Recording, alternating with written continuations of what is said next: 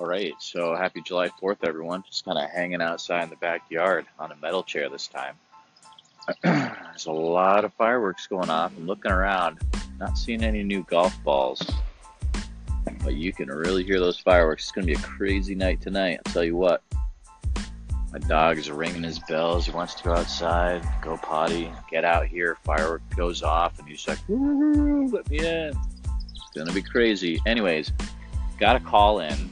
So I am going to uh, put that in here and then uh, answer that question. So here we go.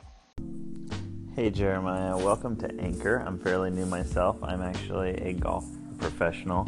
Was a club professional for a long time. And my question is I was listening to this and I was thinking, well, that doesn't sound that abnormal, but it actually sounds you might not even live on a golf course, in which case that is very strange.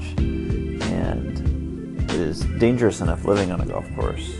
If you don't live on a golf course and you're finding golf balls in your backyard, then that is not a good thing. Not a good thing either way, but definitely not a good thing. So, Anyway, thanks for sharing. But I'm curious to know: do you, do you live on a golf course or in any vicinity of one? Um, would be my question.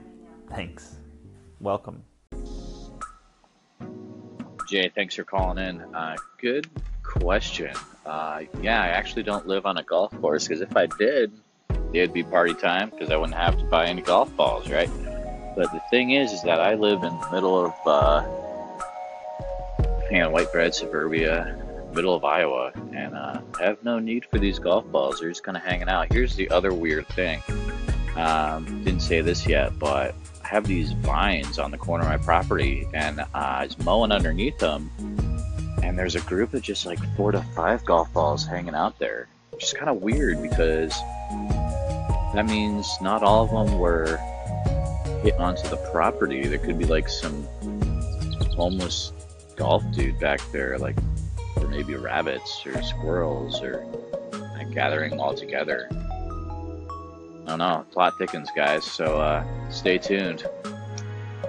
Well, uh, we'll see what happens from this, and I uh, might just keep my eyes open. All right. We'll talk to you later.